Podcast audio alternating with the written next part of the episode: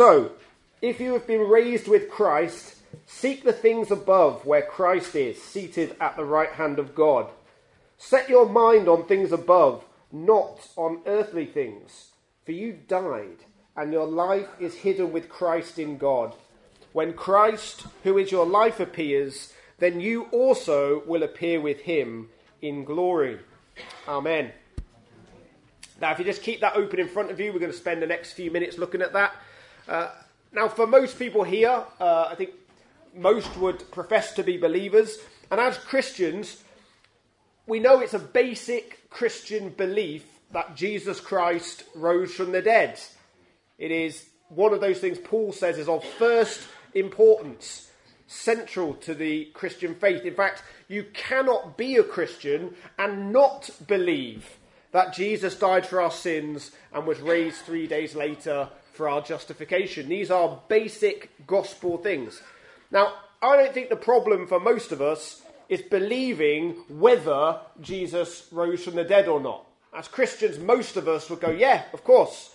Uh, you believe that Jesus rose from the dead. The problem for most believers isn't whether Jesus rose from the dead, it's that so what question. Jesus was raised from the dead. Well, so what?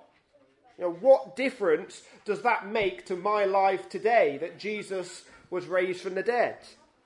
Now, again, I think a lot of us would very naturally point to it being a proof that God was happy with Jesus' sacrifice on the cross. Uh, and so it, we think of it as helpful evidence that Jesus was who he claimed he was. And that is certainly true. It is helpful evidence of that. But again, that doesn't mean a right lot for us today, does it?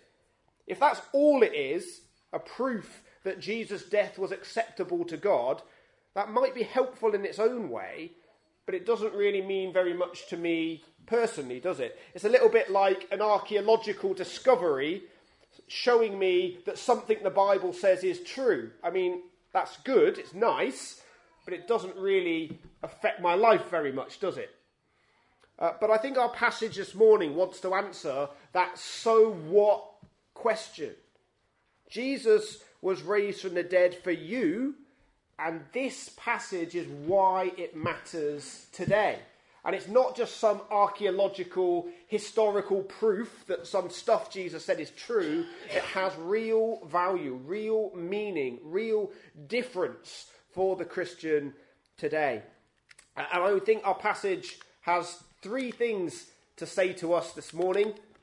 Uh, firstly, Jesus was raised from the dead, so we should prioritize heavenly things. Secondly, Jesus was raised from the dead, so your life is now totally secure. And thirdly, Jesus was raised from the dead, and so you will be vindicated one day. So, three things this has to say to us. Firstly, then, prioritize heavenly things. And we're looking in verses 1 and 2 of our passage. So, Jesus has been raised from the dead, and so we're told here focus on your heavenly home. So if you have been raised to new life with Christ, which if you're a believer in the Lord Jesus, you have been, then you should, according to verse 1, seek the things that are above. Now, the things above are clearly to do with heaven, because the things above are where Jesus is. And Jesus is in heaven, seated at the right hand of God. So, as believers, we are being called here to seek heavenly things. Now, what does that mean? Well, if you look in verse 2, it tells us set your mind on things above, not earthly things. That's what it means. Set your mind on things above, not earthly things. We're to focus on the things associated with the Lord Jesus. And we're to focus our minds on our future heavenly home, not on earthly concerns and temporal things. Now, when it says, set your mind on things above, not earthly things, it doesn't mean never think about anything material. That's not what it means. It doesn't mean never think about today. It doesn't mean never think about anything on earth or in earth or anything like that. Never think about earthly things like food and clothes and all of that. It doesn't mean any of that. Okay? That's the mistake of an ancient heresy called Gnosticism. Gnosticism said spiritual things are good and material things are bad. And so focus on spiritual things, not those terrible worldly, earthly things. They're bad. Uh, that's not what Paul is saying here. Okay? So I just want to be clear. He's not saying just be heavenly minded and don't worry about the earth. That's not the point. What he is saying is that there should be a priority in our minds. He isn't saying earthly, material, temporal things don't matter. He's not saying that. What he is saying is they're not our main priority. If I set my mind on getting a new job, for example, it doesn't mean every other concern I have goes out of my mind and I don't think about anything else other than that. It just means I have a particular priority, doesn't it? Now, that's all Paul is saying here as well. As Christian people, the priority in our thinking ought to be the things of Christ, the things about Jesus. Earthly things matter, earthly things are relevant to our lives, they're not insignificant, and we can enjoy the good things God gives us on earth. They're just not our priority. And we need to be careful here about sticking a wedge between what is heavenly and what is earthly. Because the Lord Jesus commands us, doesn't he, to do things on earth. That much is clear from the Bible. He commands earthly things. Jesus is not against temporal things, he's not against earthly things. But what he's saying here is we assess things we use those things, we enjoy those things, we work towards those things in light of our heavenly priorities. And so your work matters. It's just not ultimate. That's the point. Our family matters, but it's not ultimate. Enjoying God's good gifts matter, but they're not ultimate either. Jesus is ultimate, and he has things to say about all those other things and how we might use them and how we might enjoy them and how we might glorify God through them. But his point here is that Jesus is to be our first priority. We are to focus our minds on heavenly things. And because Jesus has been raised from the dead, our priority is focusing on spiritual, heavenly realities that impact on how we live on earth now and how we use earthly things for the glory of God. He's not saying forget the earth. He's not saying forget material things. He's not saying you can't enjoy stuff. He's not saying any of that. He's just saying we have a priority because Jesus has been raised and our minds are focused on the place where he is. Now, what does all that mean in practice then? Well, if we are prioritizing heavenly things, then the things of Jesus must be our ultimate priority. That's, that's all this means. Uh, now, you may have heard of catechisms. Now, a catechism is like a set of questions and answers that churches used to use to teach people Bible truth. So they give you a, a question and then you'd memorize the answer. And one famous catechism is the Westminster Shorter Catechism. And the very first question in the Westminster Shorter Catechism is this What is the chief end of man? Now, what that means in modern language is what are we meant to do? What are we about? Why are we here? What's our purpose? What is the chief end of man? That's question one of the Westminster Shorter Catechism. What is the chief end of man? The answer is to glorify God and enjoy Him forever. That's why you were made, to glorify God and enjoy Him forever. Now, our fundamental priority, if we're focusing on heavenly things, is to glorify God and to enjoy Him. Christians are all right with the glorify God bit. We're not very good with the enjoying Him bit, but we'll come back to that another day. Uh, but we are to glorify Him in how we live. We're to glorify Him in what we do. We're to glorify Him in how we interact with others. Now, all of that involves earthly things, doesn't it? You and I are temporal people. And yet, we glorify God in how we interact with one another. You know, our community is not going to be here forever, but we glorify God in how we interact with it. But we are created to have that priority to, of glorifying God and enjoying Him forever. That's the purpose which all people were made. What else were we created for? Well, the Apostle Paul says we were chosen by God to walk in the good works that He has prepared for us to walk in. And so we glorify God by doing the good works He has called us to do. That's one of the ways we glorify God. That is prioritizing the things of Christ. What else? Well, Romans 8, verse 29 tells us we were predestined to be conformed to the image of God's Son. What does that mean? Well, we have been chosen by God to become more like Jesus. That is another priority of the Christian life. And so, focusing on heavenly things and prioritizing Jesus means growing more and more and more like Jesus, wanting to look like him, wanting to be like him. It means aligning our character with his character, loving the things he loves, hating the things he hates, doing the things he wants us to do. Now, if you want to see all sorts of ways that Paul sees this working out in practice, you just have to look beyond the passage that we're reading today. So, when you go home, go and read the rest of Colossians 3 and the beginning of Colossians 4. But what Paul is saying is we have a new way of thinking because Jesus has been raised. We have a new way of behaving because Jesus has been raised.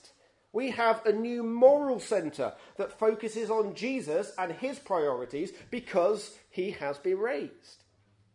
And so Jesus has been raised from the dead. That's what we remember this morning.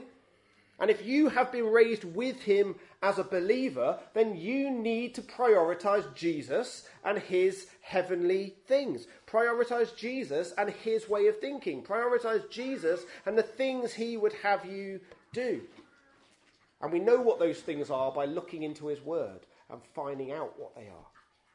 But we prioritize heavenly things because Jesus is raised. Our lives should be lived differently because Jesus has been raised. But second, your new life is totally secure. And here we're looking in verse 3.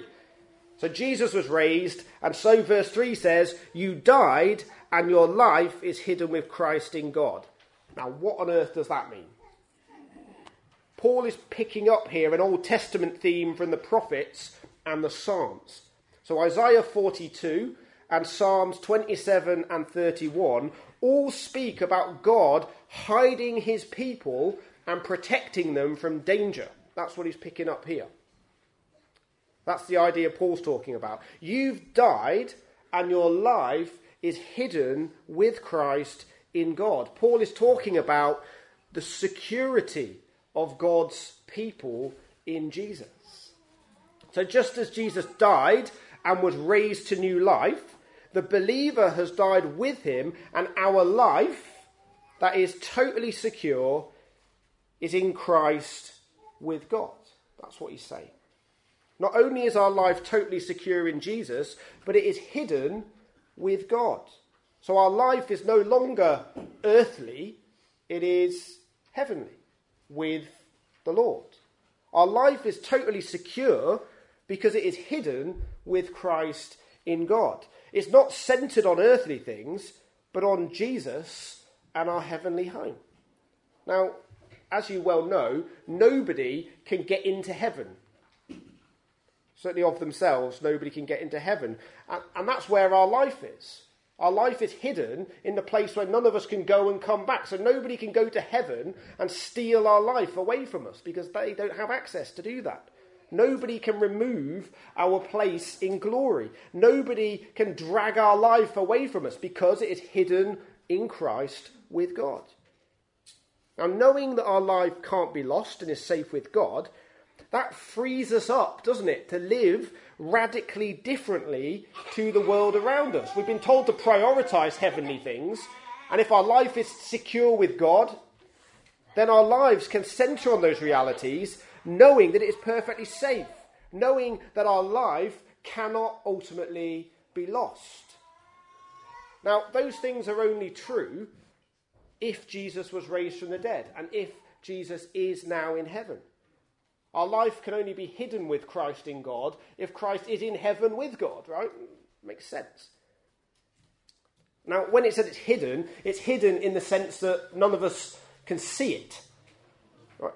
Uh, Christians, uh, bizarrely, I guess, we love a man that we've never laid eyes on, don't we? Uh, we take instructions from a place we've never been to. Uh, we're loyal to a kingdom we've never visited. And we're all heading to a city that we've never seen. Which seems pretty mental, doesn't it, when you think about it? Um, that's pretty hidden, though, isn't it? We're not seeing any of that. Uh, but that is the reality for the Christian. We are wedded to things that we haven't seen, and we live by faith and not by sight, right? And because we're dedicated to what isn't seen, and because what isn't seen is hidden in heaven away from where anybody can get it, that means our life is totally secure with Christ. It is hidden in Christ with God, in a place where no one can go and come back. It is secure, it cannot be robbed, and it is where it is without anybody being able to take it away. Now, if our new life is totally secure in Christ in that way, that means at least two things for us. Firstly, it means we should have absolutely no fear about living lives that are pleasing to Him. We should have no fear about living lives that are pleasing to Him. If we focus on earthly things and we focus on earthly priorities, then we are going to be full of anxieties and fears about how people will treat us, how we're going to be viewed, whether we will get this job or that job, whether we will have food to eat tomorrow, whether we will have all the things we need. And if we are trying to follow Jesus, but our minds are set on earthly things, we're going to worry about what's going to happen if we do the things Jesus is calling us to do. How will people treat us? How will they deal with us? But if we know that our life is secure in Christ, it is hidden with God, and no one can take it from us, what have we got to fear about living very radically different lives to the world around us? Our life isn't based in the here and now. Our life is hidden somewhere else, in a place where we are hoping to go one day. Ultimately, our hope and our security does not rest in what people think of us. It doesn't rest in how people view us. It rests in Christ with God. It is secure. And that means we can be different and confident in our difference because of life that is safe and secure in Christ. Second thing this means is that inevitably our priorities will change in line with that. If we know our life is ultimately in heaven, then we're going to prioritize the things of life that are going to last, aren't we?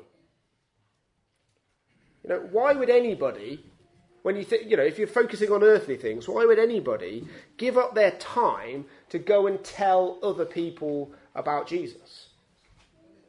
Why would you bother doing that? Because that can be hard. It can sometimes be demoralizing uh, particularly when people don't seem to listen.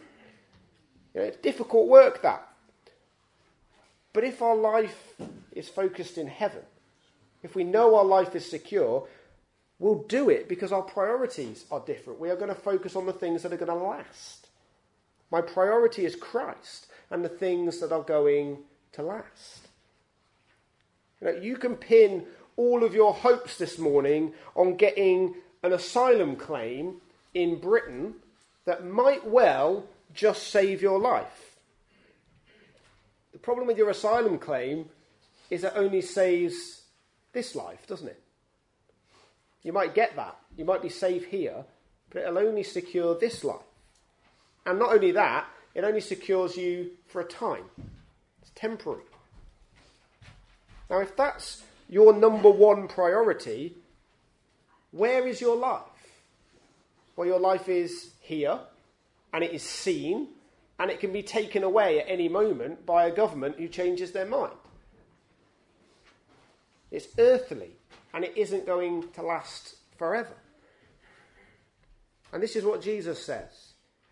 What does it profit a man if he gains the whole world and yet loses his own soul? If your life is taken up with the stuff that you can get here and the stuff you can get now, then you're, go- you're going to be running into problems later on because all that stuff is temporary. But if your life is focused on heavenly things, if your life is focused on Jesus, you can work now for the things that will last. And this isn't just an asylum issue, it's not just something for folks seeking asylum, it's true for all of us. What if you pour all of your time into your job and progressing up the career ladder? Well, where's that going to get you? Well, at 65 or 70, that's gone. Well, what about getting up the housing ladder? Getting a better and better house? At some point, that's going to go. And actually, at some point, that house might be too big for you and you need to start going back down again. Or what about organising everything around your children? Pouring absolutely everything into that. Well, one day your children are going to be grown and they're going to be out the house and you've got nothing else to pour into. What about amassing more and more and more money? We all need money to live, right? But we all know we can't take that with us when we die, can we? Now, what do you gain if you've worked for all of that and then you lose your own soul? You know, and if we are working for those types of things, we're ultimately going to be driven, aren't we, by either the pursuit of those things that aren't going to last or by a fear of what people may think of us or a fear of what may take them away or fear of that we might lose them one day. No, but Jesus said there's one thing we should really fear. He said, Don't fear those who kill the body, but are not able to kill the soul. Rather, fear him who is able to destroy both soul and body in hell. You know, we can fear, can't we? We can live our lives in fear of what may take things away from us, how we may live today. But Jesus said ultimately, those things aren't going to last. Those things are temporary. You know, we shouldn't. If Jesus has been raised, though, and our life is secure with Christ in God, if our priorities have changed, we shouldn't be scared of what people will think of us. You know, some people will think us mad because they can't see heaven, they can't see God. But we live by faith and not by sight. We trust that our life is safe with Christ in God. And that means we are free to live differently. We're not going to be moved by the whims of people. We can prioritize what Jesus prioritizes. We can do it safe in the knowledge that our life is not here. It does not rest on what people may do to us now. It doesn't rest on what people may think of us now. But it rests in Christ with God. And we know because Jesus has been raised. thirdly, finally, if Jesus has been raised, you'll be vindicated one day. Verse 4 says, When Christ, who is your life, appears, then you also will appear with him in glory. So at the moment, we prioritize what is unseen. At the moment, we focus on heavenly realities that are hidden. Our life right now is hidden with Christ in God. But one day, the Bible tells us, those realities will be seen clearly by everyone. Jesus is coming again. Verse 4 tells us that Christ, who is our life, will appear. People will see Jesus and what is currently hidden, what makes us look out of step to the world at the moment, will one day be laid bare for the world to see.